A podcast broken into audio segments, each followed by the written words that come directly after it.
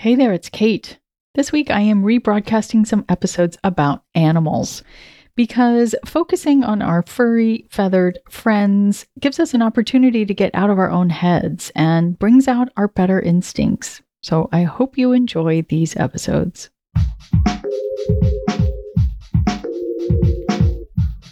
What if you could become a better person, not by working harder, but by taking one small step a day?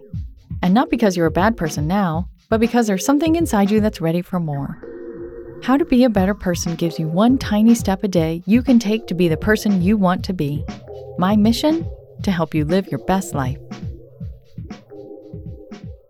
Hey, and welcome to How to Be a Better Person. I'm Kate, your host, and the author of the book How to Be a Better Person, which has 401 ways to make a difference in yourself and the world. This week on the podcast, I'm talking about animals, how taking care of them can make us better people, and simple but important ways to support animals, whether they're domestic pets or wild critters, such as pollinators or birds. Now, why am I talking about animals on a show about being a better person? Animals can really bring out our better instincts and give us an opportunity to get out of our own heads, thinking about our own problems. Plus, they're cute. And I think late winter is prime time for a little cute infusion when our spirits could go for some lifting. Today's big idea is that there are three ways having a pet makes you a better person.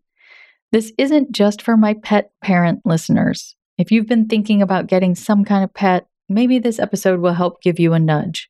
And if you've had a pet in the past, you've still benefited from these things. I'm not going to talk about how studies have shown that having a pet reduces your chance of dying by 24%, or that it lowers cortisol and blood pressure, or makes you feel less lonely and more supported. Even though all those things are true, they aren't specifically why having a pet can make you a better person. These three things I'm about to share with you are. Reason number one is pets are highly skilled mindfulness teachers. When you think about what traits or practices make up mindfulness, they are things that animals do pretty much all the time without trying, and that we often have to uh, use some effort to remember to do.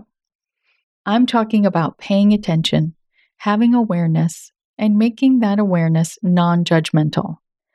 These are things that we as humans often have to remember to do or practice doing, and animals are just constantly modeling how it's done all day, every day. When you spend time interacting with, around, or observing animals, you are essentially attending a mindfulness seminar. I've got two more reasons for you right after this break.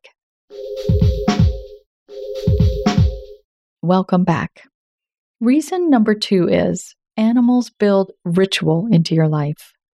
Feeding pets, walking pets, greeting pets when you get home, grooming pets, changing their litter boxes or cages.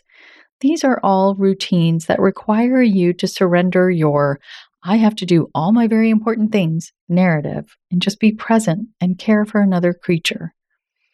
Rituals give our days a rhythm, and they build in pockets of time that are restful in their repetition. You may think, ugh, I have to stop what I'm doing and go walk the dog. But then the walk gets you outside, you get some exercise and some natural light. You see the other people walking their dogs that you see most days. You notice how the season has started to change, and you come back refreshed. And it's the ritual of doing it every day that builds that one little walk into an ingrained part of what you do that delivers long lasting benefit. And reason number three is having a pet gives you a wider lens on the world, and that lens can inspire you to act differently. You know, humans aren't the only game in town.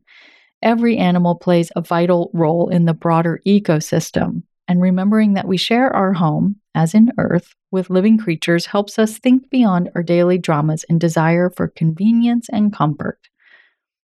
I don't buy many six packs these days, but when I do get some Zevia for the kids, that's no sugar soda that's been sweetened with stevia, and it's really pretty good. My kids happily drink it.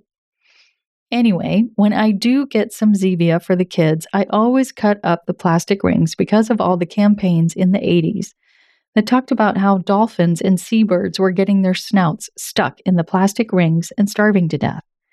There's just something about animals that tugs on our heartstrings in such a way that we will actually clean up our act. This relates to pets too, not just animals in the wild like dolphins and seabirds. One interesting study found that when teens with type 1 diabetes were charged with taking care of a fish for three months, they were more likely to regularly monitor their blood sugar levels, which is crucial for managing the disease. And their blood sugar levels came down significantly compared to teens who weren't given a fish to care for. And more deeply, animals that you love help open your heart. You know, sometimes, and it happens to many of us, you just feel like you can't deal with humanity in general. Or maybe you're dealing with something really hard or just feeling unlovable. No matter who you are or how you're feeling in general, pets can help you feel love and affection and wonder and all these positive emotions that heal you. Your tiny assignment is just to think about the animals you care about, whether those are specific animals like your pets or bigger categories like maybe you love birds or baby goats just fill you with joy. What do you admire about them? What do they have to teach you? Just spend a little time expanding your awareness of the gifts animals have to offer. I'll have plenty more practical suggestions for taking care of animals in the rest of this week's episodes, which includes an interview with Jody Helmer, founder of the Naughty Donkey Farm Sanctuary outside of Charlotte, North Carolina, with her story of how fostering dogs led to her and her husband Jerry opening their farm to donkeys, goats, chickens, dogs, barn cats, and alpacas, all of whom had nowhere else to go. Thanks for listening to How to Be a Better Person. Our theme song is Left for Deadish by Junior85. The podcast is mixed by Sound Advice Strategies. If you liked what you heard in this episode, share it with someone you think would like it too. Your voice matters.